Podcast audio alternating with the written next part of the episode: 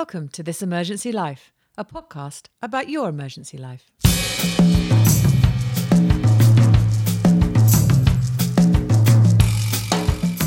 I'm Di Crellin. I'm a nurse practitioner at the Children's Hospital in ED there.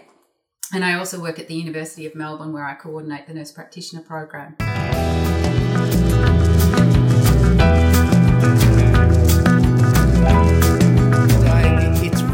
Difficult for us to talk to you without discussing pain management and management um, for children in, in the emergency department. It does feel like um, we've come a long way in our practice of assessing pain in children, but um, in mixed EDs, I know we still see audit results showing significant delays in assessing and treating kids who have pain. Why is this?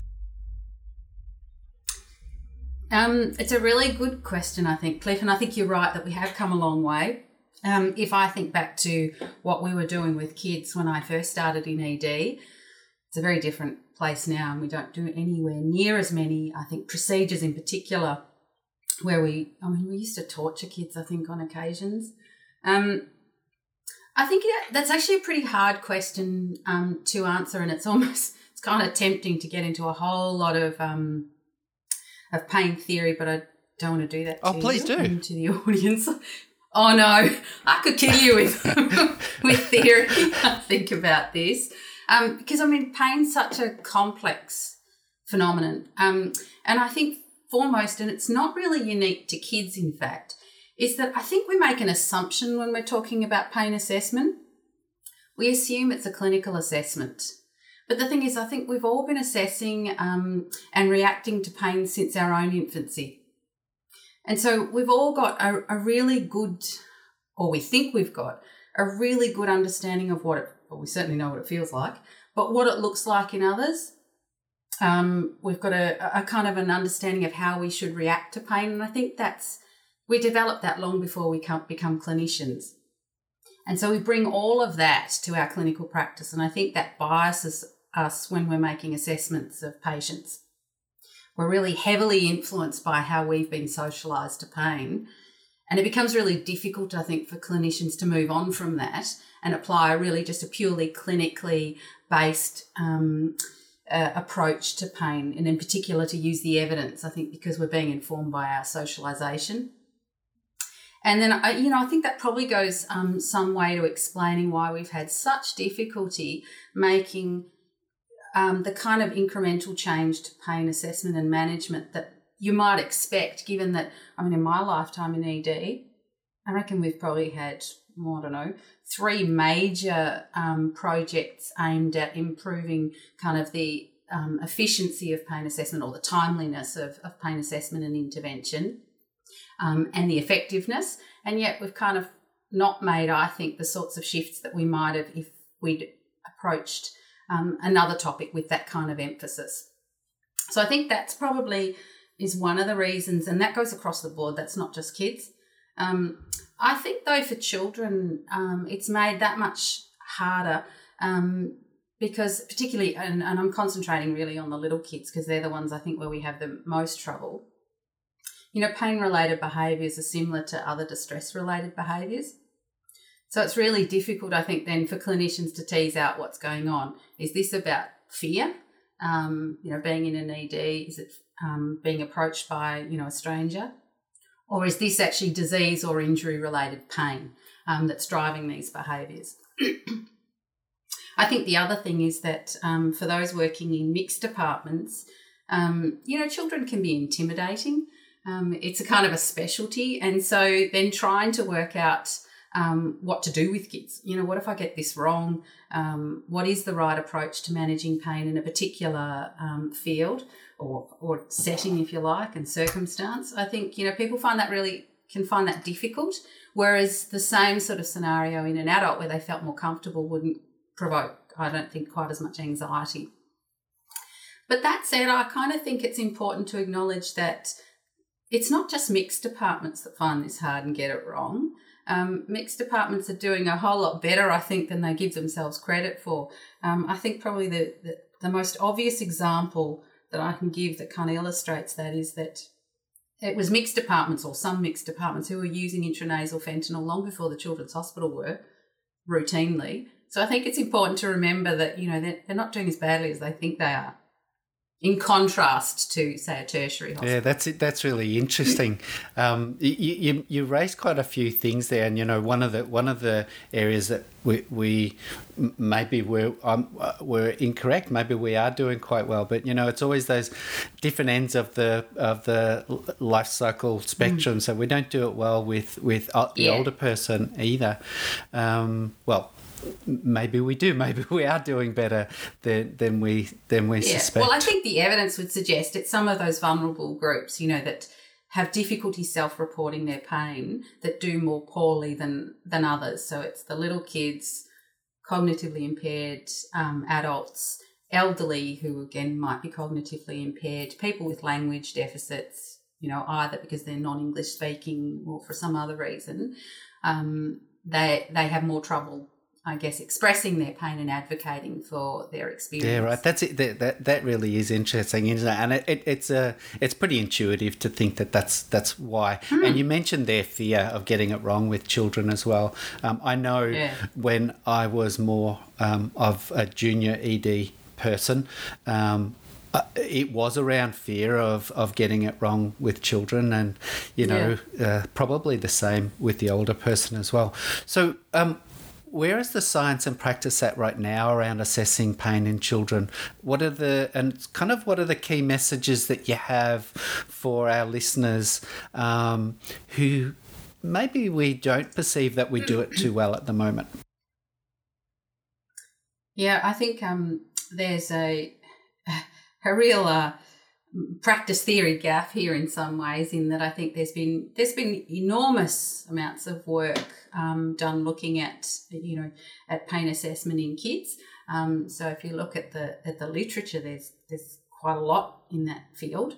Um, but actually, if you if you look at practice, I think the reality is most of us certainly aren't using the scales that have been developed and explored for paediatric pain assessment. and I think there are probably lots of reasons for that. I think if you look at the science, you you have to think of kids in in different um, you know age cohorts to kind of talk about them in, in any meaningful way.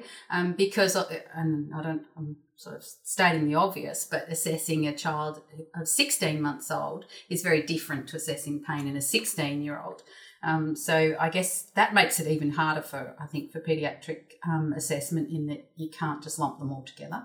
Um, and for those who are older and can self report, I think then the science is probably not dissimilar to to the science, I guess, that underpins assessment in adults in that they can self report. You've got those kinds of scales that you might use in adults to self report pain available to you. Um, and, you know, there's there's evidence to suggest that they have a place, but that there are some limitations to those scales. Um, in particular, they're not terribly reliable.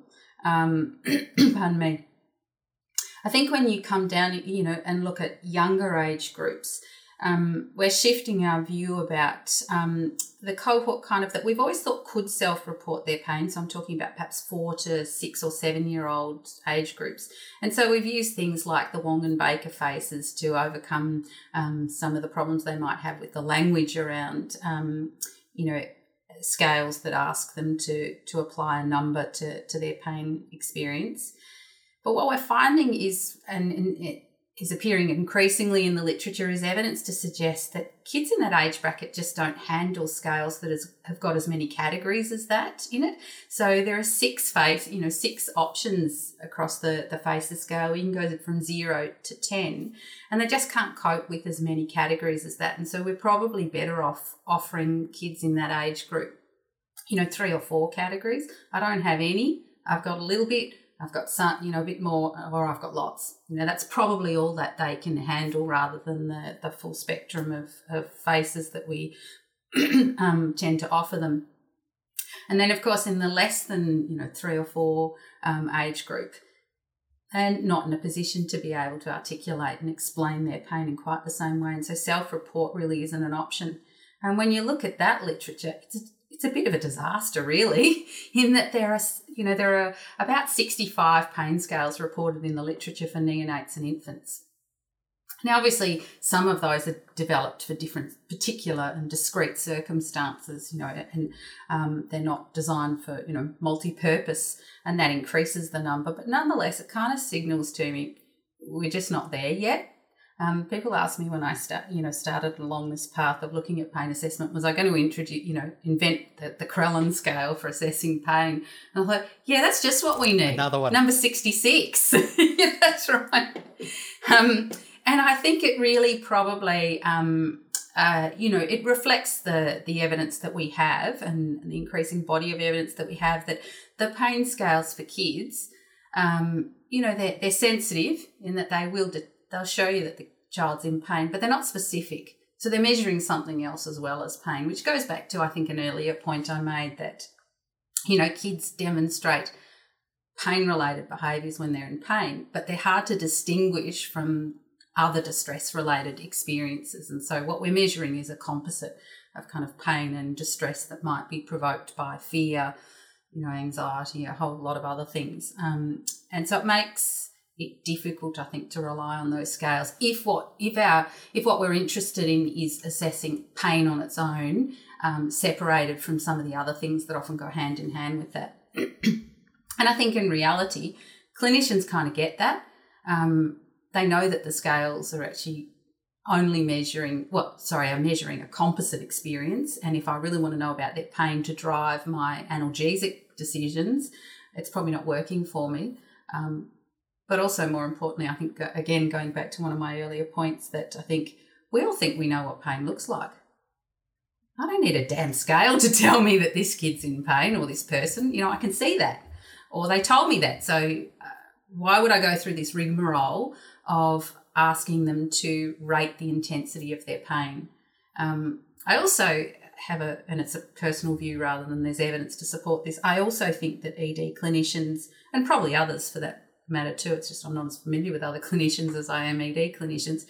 I think we tend to work um, from a decision making perspective, really dichotomizing pain. Do you have pain, yes or no? And if the answer is no, great, we can move on. If the answer is that yes, then I need to then my next question is going to be about does it need treatment, yes or no?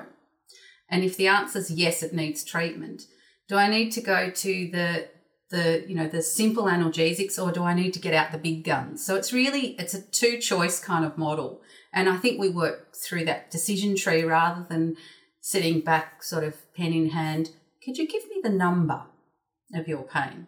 and then working out what we'll do on the basis of a number because it's a sliding scale and I'll approach your management in a similar fashion on a sliding scale of escalating intervention. I don't think that's how we operate in terms of making the decision. Um, so I think that we're we're kind of a bit handicapped in terms of the tools we've got available to us um, clinically. Um, I also think it's kind of important to remember that pain is more complex than just intensity. So we've we've oversimplified it to just apply a number about intensity, um, but that really is probably not um, not comprehensive enough to make for a, a particularly meaningful assessment of pain. So I guess part of your question was what was my key messages. So after all that, what do I think the take home messages are? Um, well, I think that that there are limitations to scales. Um, you know, I think that um, they're not they're not going to give us a, a comprehensive assessment of a, of somebody's experience. I think it's important if we're making an assessment of somebody's pain to recognise that it, that equals action. What I'm going to do with that information, um, and I think we also need to be careful about our assumptions because I think we are biased because of that socialisation that I talked about. Um, that's probably reflected in the evidence that shows that clinicians make decisions on the basis of the pathology that they can see that explains the pain. Um, you can bet that you're more likely to get analgesics if you've got a visible fracture than if you report your abdominal pain. Um, and that's driven by the assumptions that we make. Great, thanks, Di. Um, just moving away a little bit, or maybe just taking a slight deviation from pain, but still maybe a little bit related to it. Can you tell us what's new and what changes we should be aware of in the area of distraction when we're performing procedures with children or on children? Yeah, um, I mean, there's certainly plenty of evidence that it's a value, um, that it's a, an effective tool um, for managing pain, and certainly in the context of procedures, it's something that we use a lot. Um, I can't help it; it's a bit of an invitation to get onto a hobby horse for me. you've you've opened the door, so I'm going to say it. um, yeah, there's great evidence that it works, and yet repeatedly you hear clinicians say things like, "Oh, they can't possibly be in pain. Look at them; they're on their phone." And that drives me demented, absolutely demented, because there's good evidence that distraction works.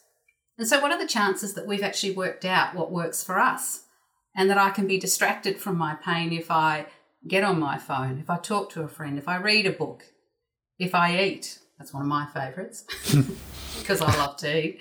Um, so, I really want to see that out of the out of the language of, clinicians and out of their minds that that in fact distraction isn't a useful technique if it's introduced by the patient. It has to be introduced by me, otherwise, it doesn't work. Um, anyway, I'll get down off my soapbox and my hobble horse now and actually answer your question, John. Um, what's new in, in, in distraction? Look, I think, um, again, you know, distraction's something like assessment where you have to think about kids in terms of age brackets because what, what, what works in one age group isn't going to work in another.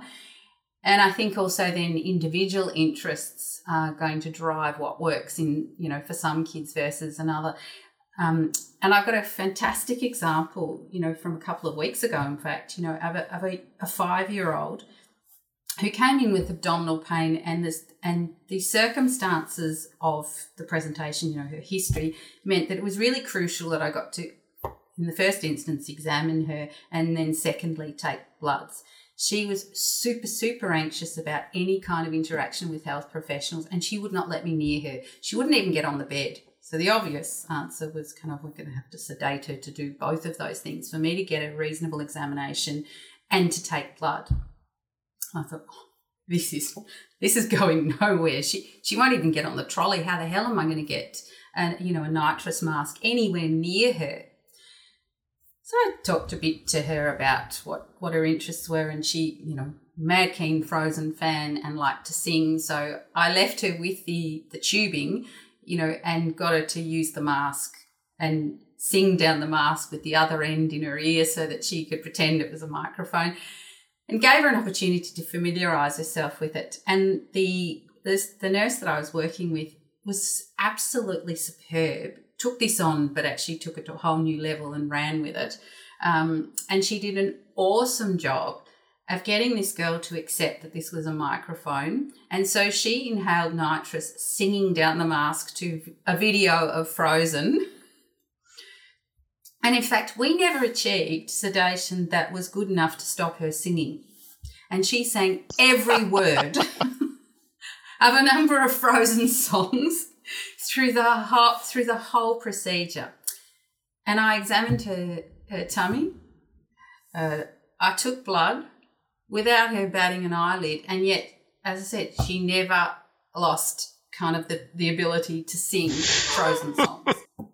so I think part of it is about being able to pitch your your efforts um, where you're going to actually capture the the the attention and the um, the imagination of um, of the child. But where are things going, I guess, or what's new in, in that? Um, virtual reality's become, you know, a big, I think, a, a big one in that, wow, we've got technology and we've been using it for years, of course, just on parents handing kids their phones or departments will have, you know, um, tablets that they can use for that purpose. It replaces the old the olden days where we used to wheel in a trolley with a video recorder on it, you know, all that sort of stuff you know, we've got computers on wheels so we can run, um, you know, YouTube videos of things that they enjoy. But virtual reality is probably one of the things that's being explored, you know, as the cost, I think, of the units and the capacity to to use um, specifically designed um, videos and, and games and things on them to support kids. Um, that's being explored a lot.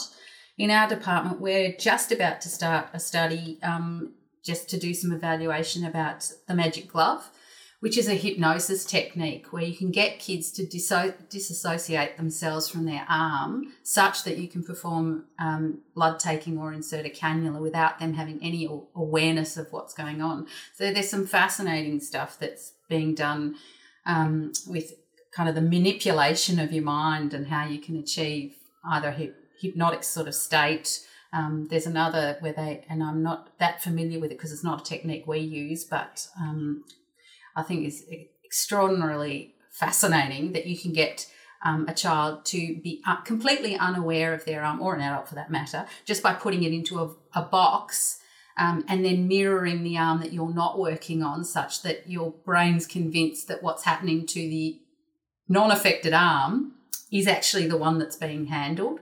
Amazing stuff. So I think there's some of the places that kind of non pharmacological and distraction techniques are headed.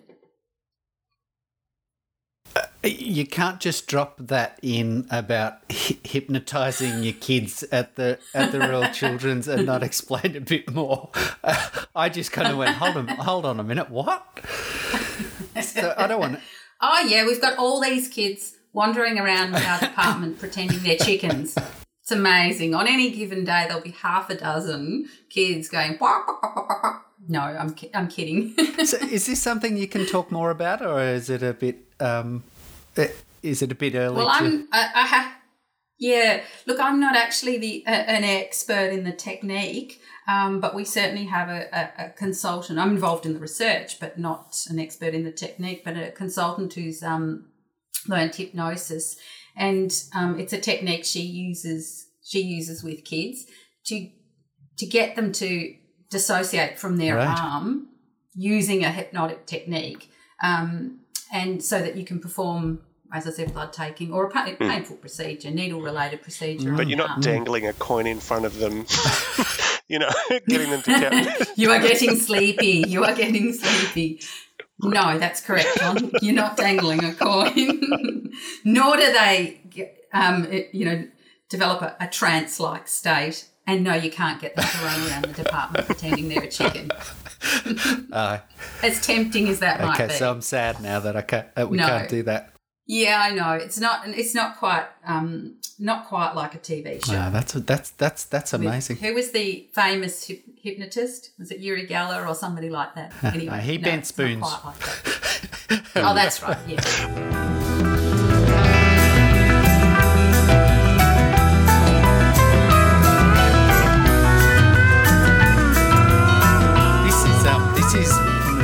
Slightly away um, but we've been talking a lot about, um, you know, indicators of, of pain, indicators of distress, fear, all of these sorts of things. Um, and, and again, this is somewhat of a self serving question because it's something that I'm looking at um, in our departments. Um, how do pediatric triage nurses use parental concern as an indicator of a of the severity of a child's illness or their injuries? Um, and is is there any way um, that you can quantify this? Mm. Yeah, I think um, it's certainly a big part of what um, people whose emphasis is PEDS are kind of taught. You know, to pay attention um, to the parents and what they're saying and what their concerns are. Um, you know, pediatric um, clinicians will talk about, you know, um, listening to parents and they know their child best and things like that. But then I think the flip to that is the, you know, that we've all had the experience of the super anxious parent who who really probably is overreacting to the physiology, if you like, or the pathophysiology of the of the events. And I how do you distinguish between the two? Mm, how long's a piece of string? I think the important thing for all of us to remember is there's something driving it. There's something distri- driving concern or extreme concern in a parent. Um, and for some parents, that will be that they actually can recognize that there's serious pathology. There's this child actually has a serious problem um, and it's an urgent problem that needs intervention. And so I guess we've got to take all of them seriously because there will be a subset who belong in that category who actually have identified a big problem. The other group that kind of get labeled the overreactors, I think it's still important that we acknowledge that and that we pay attention to their concerns because something is driving that concern. And if you don't, if we don't, if somebody doesn't within the team doesn't um, make any effort to understand that and try and sort that out and address it, um, it's not going to go away. And you won't have solved the problem for them. Um, and I think they're the group of people probably who represent to emergency departments or go back then to another department or represent to their GP about the problem, you know, to seek the sort of reassurance that they're looking for. So, I mean, I guess from a triage nurse's perspective, I would suggest that err on the side of they've identified something problematic, you know, that, that there really is a genuinely a serious and urgent concern. But once you're able to identify, you know, once you're able to sort of rule out serious problems, I think somebody then has to visit that space, you know, and, and ask the questions that, you know, of, of a parent. You know, you seem really worried about this. What's why are you that worried? What's what is your concern? What are you worried about? Um, and you and you often can then tease out what the underlying concern is, which means that you're in a position then to fix it, to address it. You know, um, I think most people who've worked with um, enough kids for long enough will have have recognised that you know that the parent that just won't let that fever go, you know, it just it is on and on. They really need you to raise the issue about febrile convulsions. They need you to talk about that, come out with it, acknowledge the possibility, and then explain to them why they're not as dangerous as they think they might be. Or the parent that just can't let go of the rash needs you to, to say, I've seen meningococcal. This rash is not meningococcal. Um, you know, and there'll be a range of other issues that that come up when you ask parents the question, "What are, what are you most worried about?" you know, it'll be the sibling was in hospital and, and died years ago in a hospital of something. So, you know, there'll be there'll be something that's driving that that level of anxiety.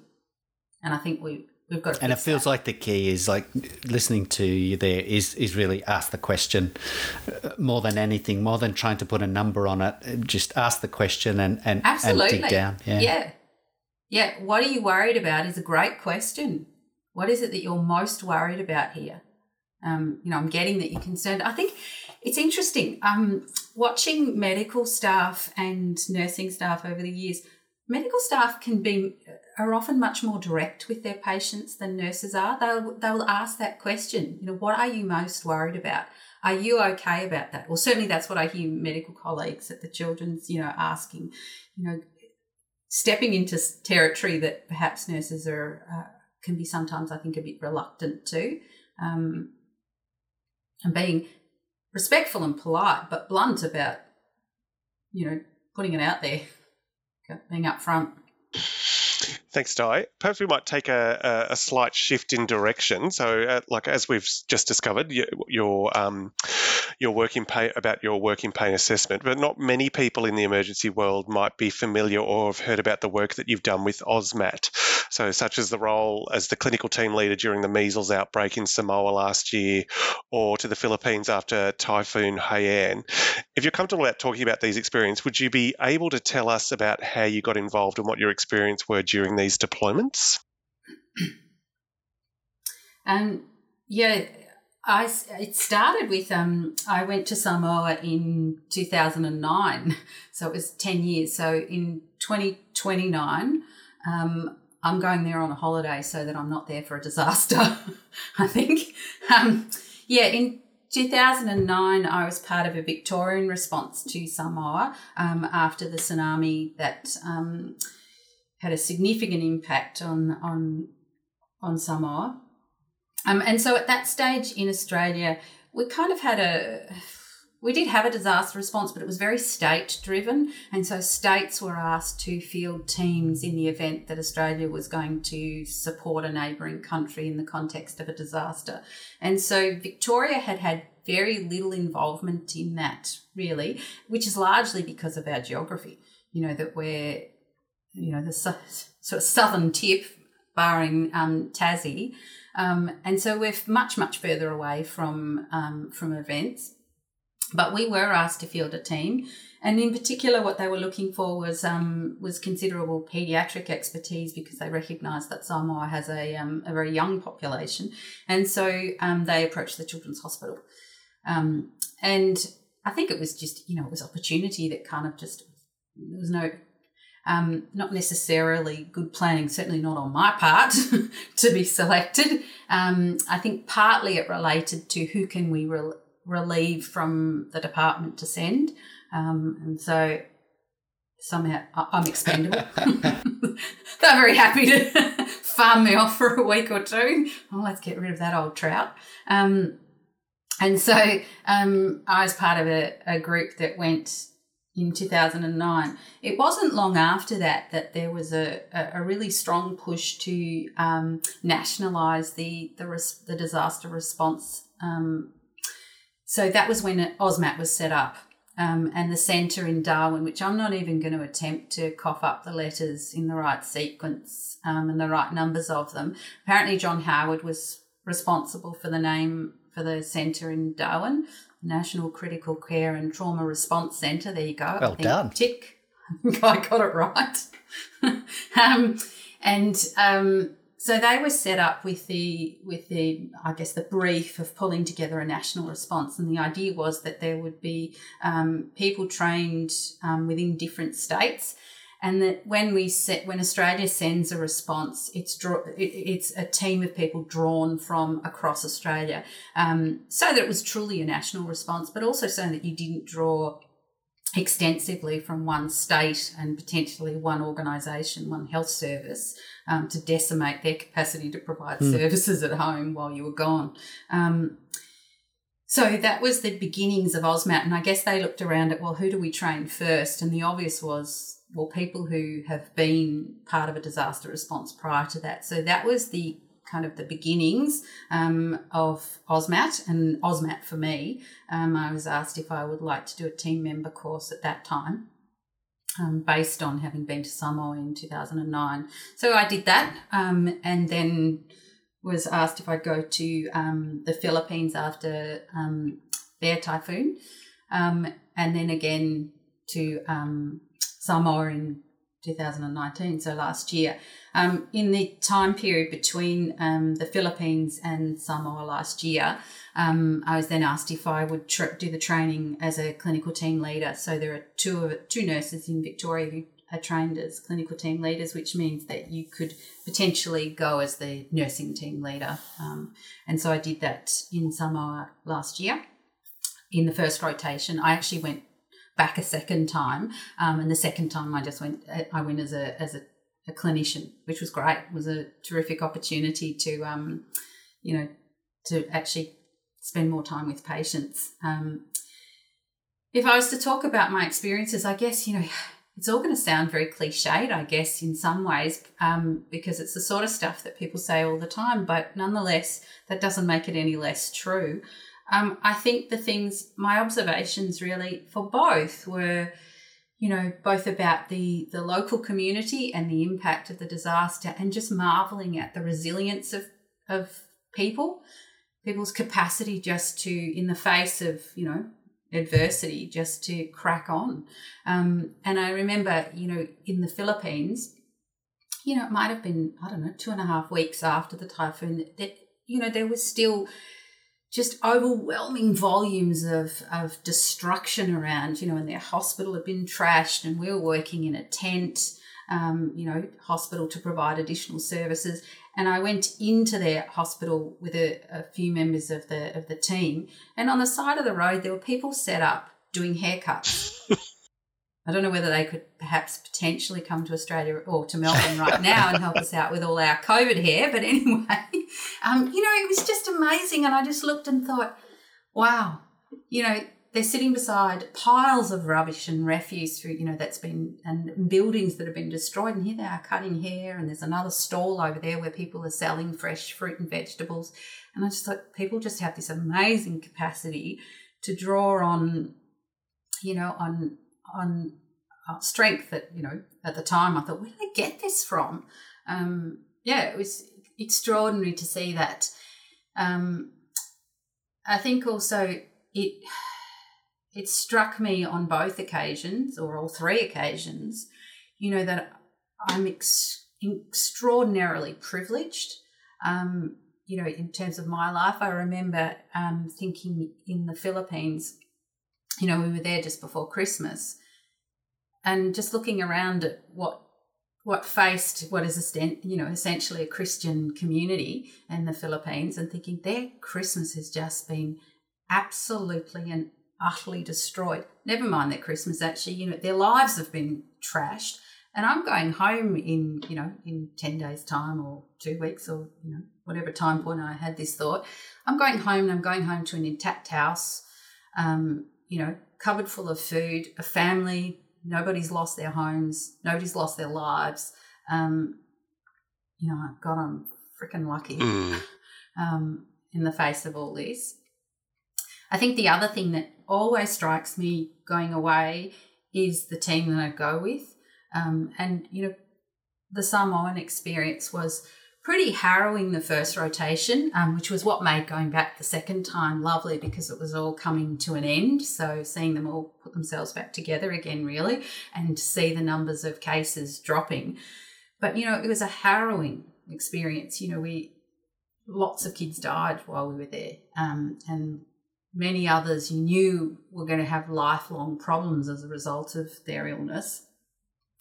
You know, and I went with a team of people who were just extraordinary in their commitment um, to what they were doing, their compassion and their concern. You know, um, you know, they didn't do it without feeling. You know, there were lots and lots of tears, but equally there was lots and lots of laughter. You know, again, there was a resilience amongst them that just meant that um, they were able to have, you know, have a laugh with their colleagues, um, you know, to get them through.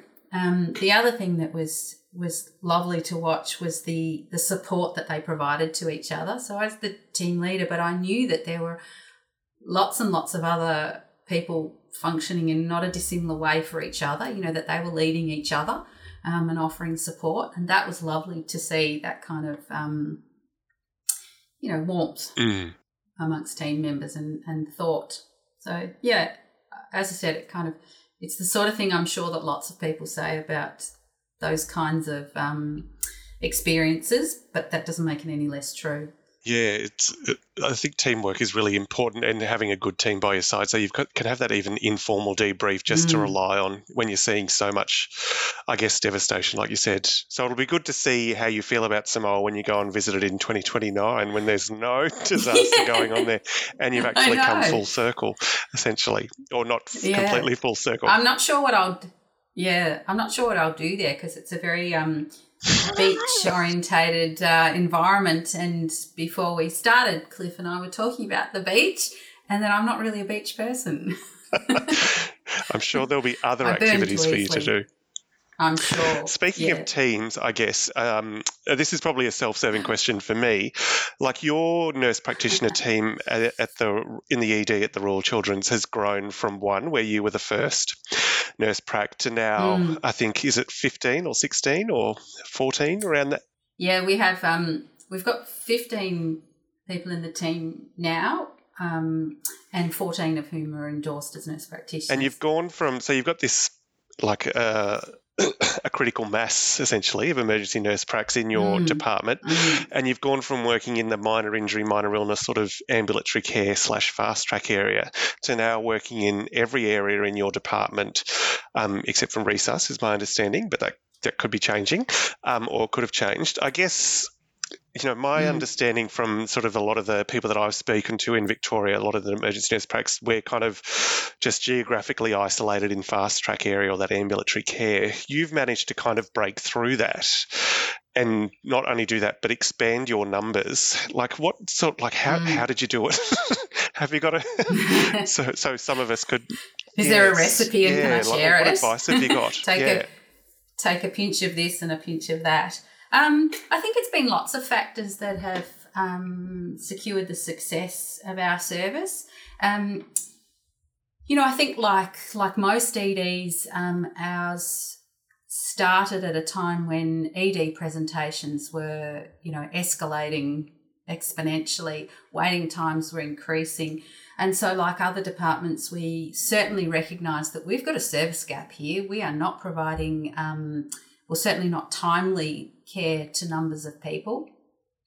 And possibly there were cohorts of, of kids and their families who weren't getting the best quality of care. And through nobody's fault, I'm not suggesting that anybody wasn't doing their job properly, but just, you know, if you're not experienced in a particular area, it's difficult to offer, you know, the best possible care. I mean, it's a training environment, so there'll be people who are still learning as they go. Um, and so we recognised, I think, mostly that you know it was about the efficiency of service and the and access to service that was our was our problem but to some extent quality as well. So having a very very clear goal um, for our service i think um, on a, a gap in service that we felt that nps could could address um, set us up well. Um, but that's not been the the whole answer because that's you know I think lots of departments have, have made that observation. They've got a gap in service and perhaps an NP could serve it. I think there are a couple of other factors that have probably um, been to our great advantage. One was that we've embedded or integrated our NPs into clinical teams within the department rather than setting us, us up as a separate service to provide one stream of care.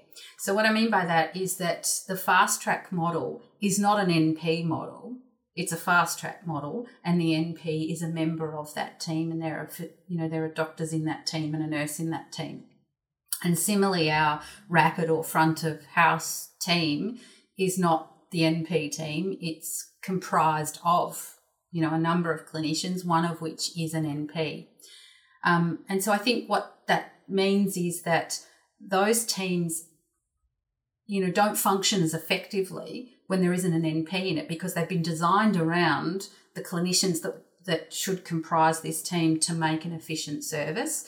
So when the NP is not there, it's obvious. Um, you can recognise that there's a deficit in the way that you provide that that particular stream, rather than us being well, there's an NP stream and you can stream patients to that particular stream and they work in relative isolation within mm. you know a larger department which means i think it's a bit easier to kind of forget them in a way. And so when they're not there you don't notice. And so if you don't expand that service it doesn't matter. Um, whereas i think that notion of kind of embedding them has made a difference for us. It makes us as a as a role rather than individuals as indispensable.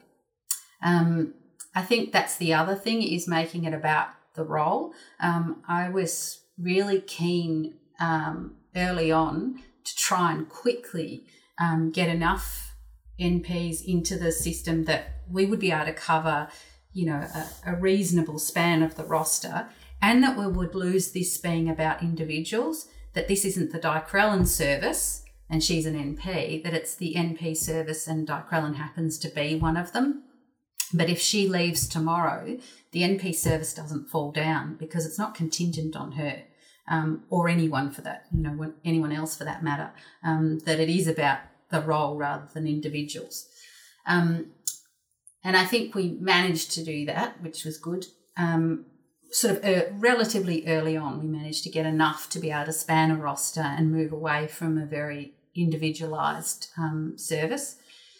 And I think that probably um, relates to the kind of the third factor that I think is crucial to our success, and that is that we had really supportive management from both medicine and nursing really early on, which meant that um, people were prepared to be a little bit creative about um, funding and find ways to, you know, shuffle money across from one from one uh, one account to another to um, in order to expand the numbers of NPs that we had.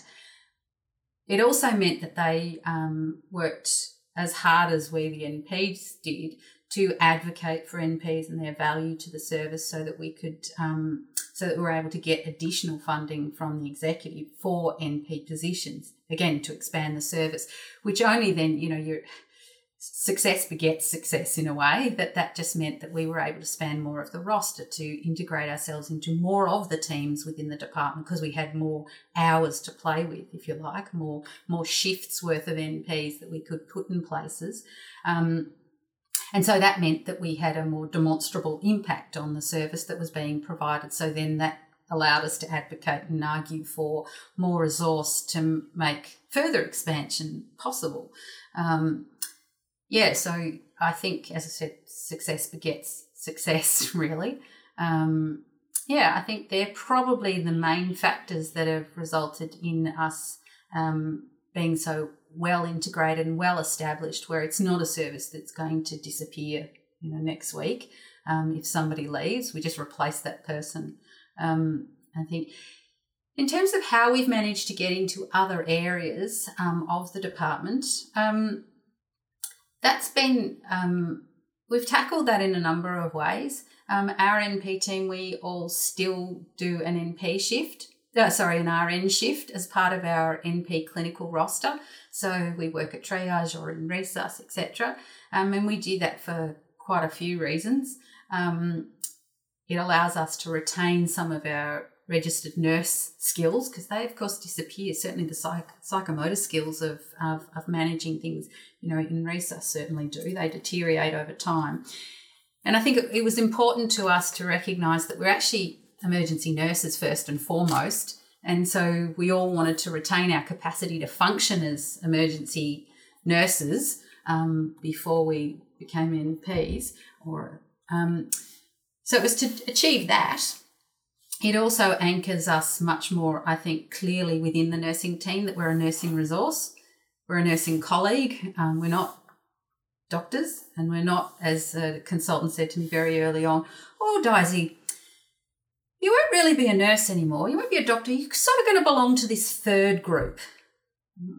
Yeah, no, actually, I'm still a nurse, mate. I'm an ED nurse. Um, and I can promise you um, that's that's you know that's what I'll stay no matter what. Um, um, so yeah, I think um, yeah, that's why we've introduced that. But I think the the final point about allocating RN shifts that I'd point out is it's been a creative way of tackling additional funding because our NP budget is supplemented with by the RN budget so that we can have more people in our team, and therefore that builds in, if you like, redundancy. As in, if someone leaves, we've got more people in our team to make up for that and, and to cover the deficit until you employ somebody to replace, because um, you just pull back on those RN shifts. Because we cover RN positions by working those shifts.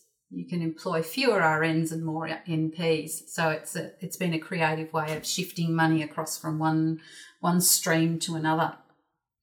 Um, we did have a period where we um, advocated for us to be in resus. We thought we could, there would be some patients that we could see, and there's no question we could. Um, some of the straightforward, the croup, asthma, some of our, you know, significant um, fractures and other injuries might wind up in resus to start with. Um, and we could see those patients in resus. We also thought that there was a potential for us to function, I guess, not dissimilar to the idea of a physician's assistant, where the consultant could be relieved of doing some of the, the, the workup, if you like, of a patient, but the decision making rested kind of with both the consultant and the NP, but we did a lot of the, the procedural work of working up a patient.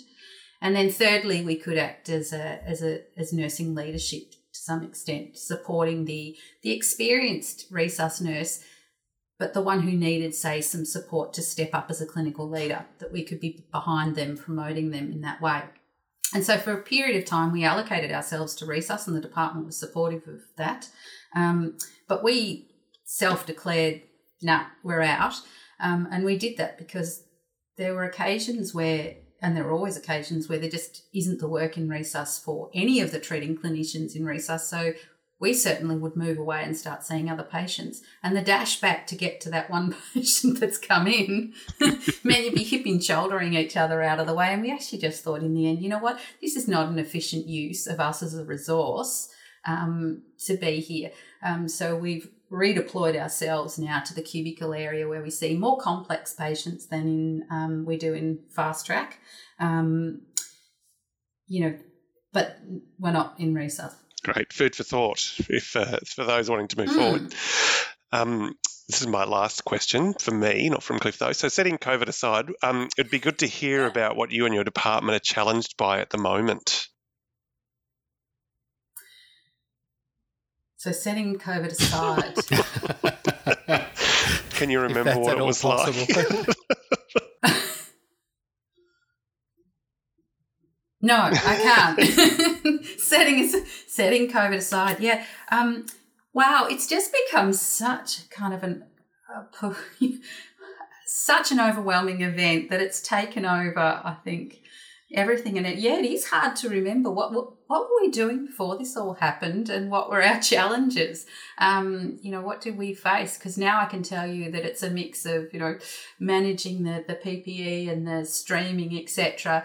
With for, at time at times boredom because you know communicable disease is a big part of pediatric emergency practice. And lockdown doesn't just protect you from COVID, it protects you from everything RSV, influenza, parainfluenza, rhinovirus, the whole nine yards. So I can't remember the last kid I saw with, you know, baby I saw with bronchiolitis. No, all jokes aside, um, what were our challenges? Um, I shouldn't say this because we blessed with a you know a brand new hospital that I should be extolling you know the the the beauty and and resources of that etc but space space was is remains a big challenge for us um, you know how do we push through the numbers that we see in our department because our numbers continue just to escalate and so in the middle of winter 350 um, on a winter's day is not that abnormal now. That's sort of that's most Sundays and Mondays, unfortunately. And it's pretty hard to squeeze that through a department that probably wasn't designed for that number of, of, um, of presentations. So that causes us considerable challenge. Um, I think the efficiency, and I know that's not unique to us, and none of probably the, our challenges are going to actually sound particularly unique to us.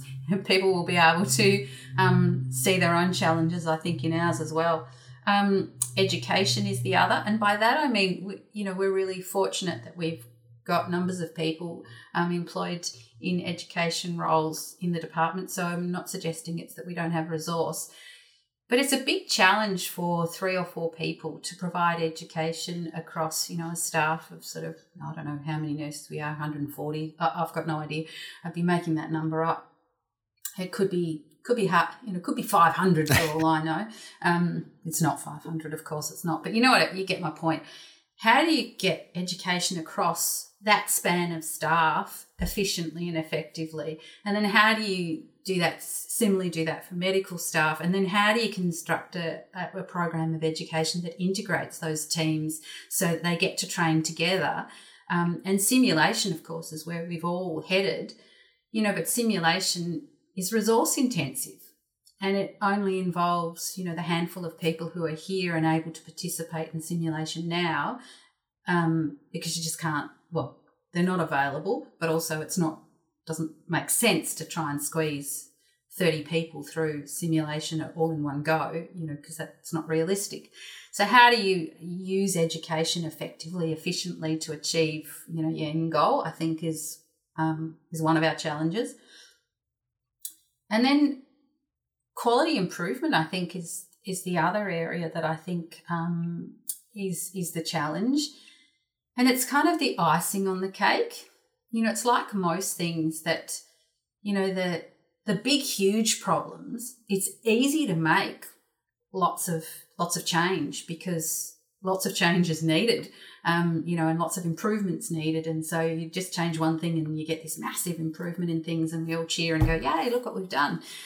But it's the icing on the cake and the sprinkles on the icing that's really hard. I think it's when you identify the small issues and, you know, and you need, you know, cultural change, system change to get those, the small wins. I think that's hard. Um, and I think that's something we kind of struggle with a little bit about how do you shift you know, to make those last little little things um, better so that you can gain improvements. I made that sound as though we're so close to perfect that it's just the little things that we need to fix, and that's actually not true at all.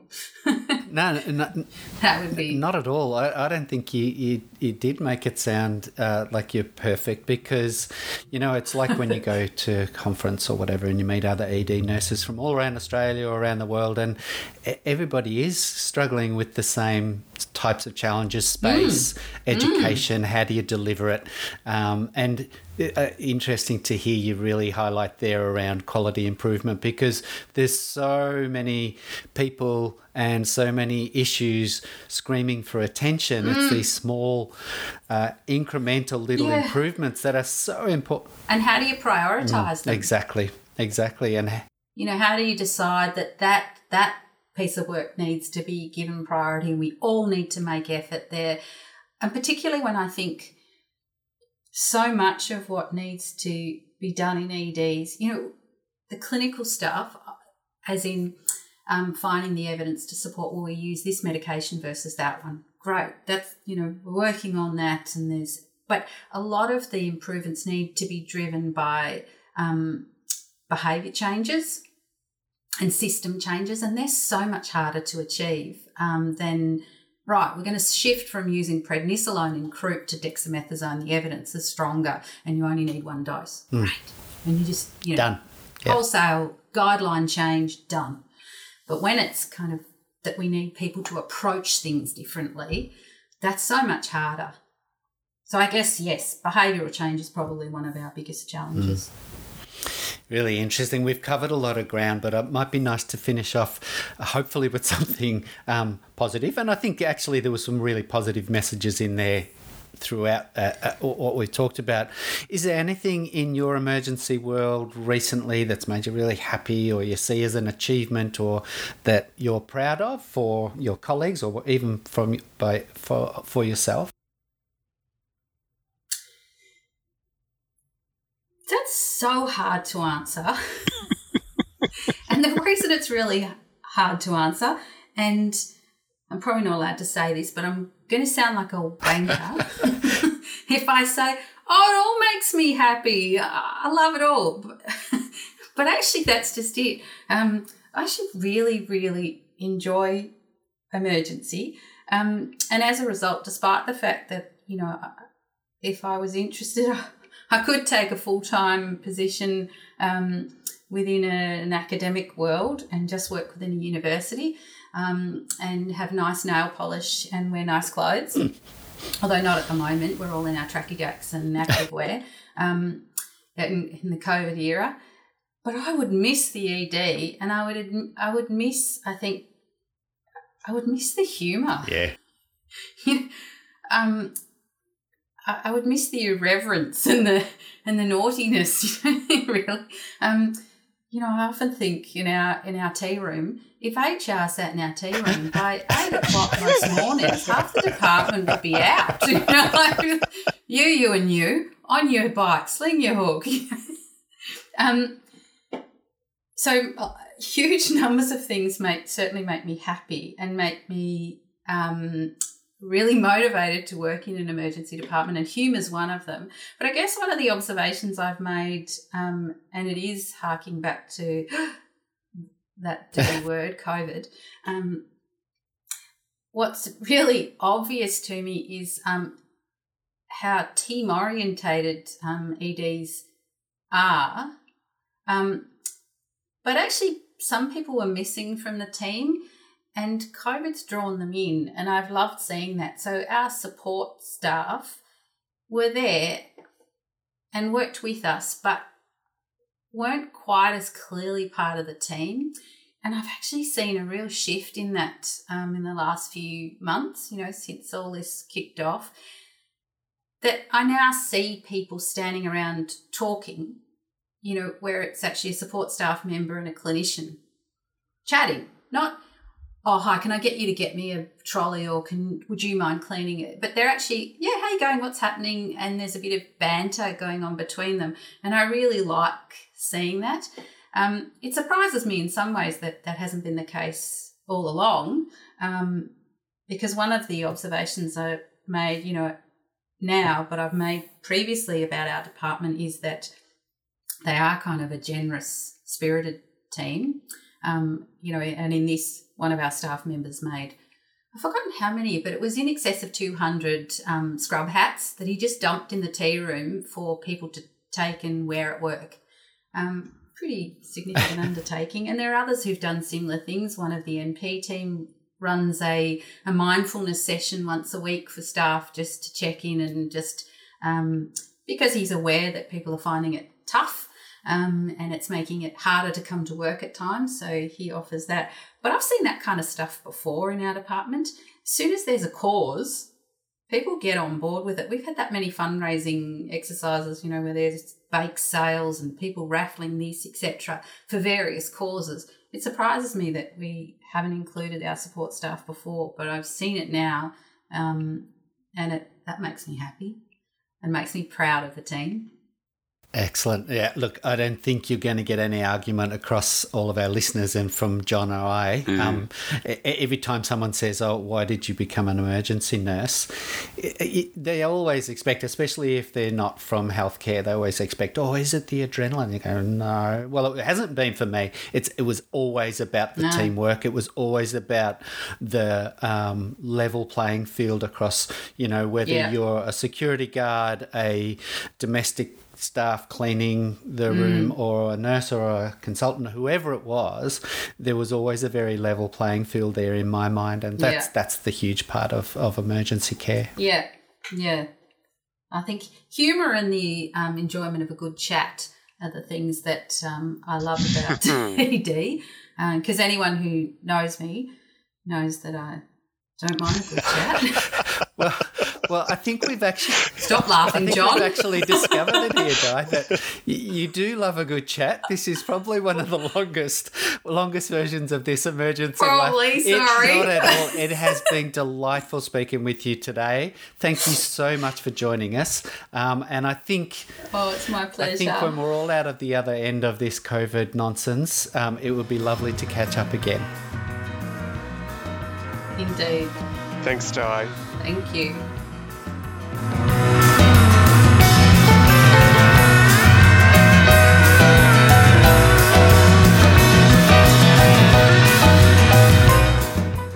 Thanks for listening in.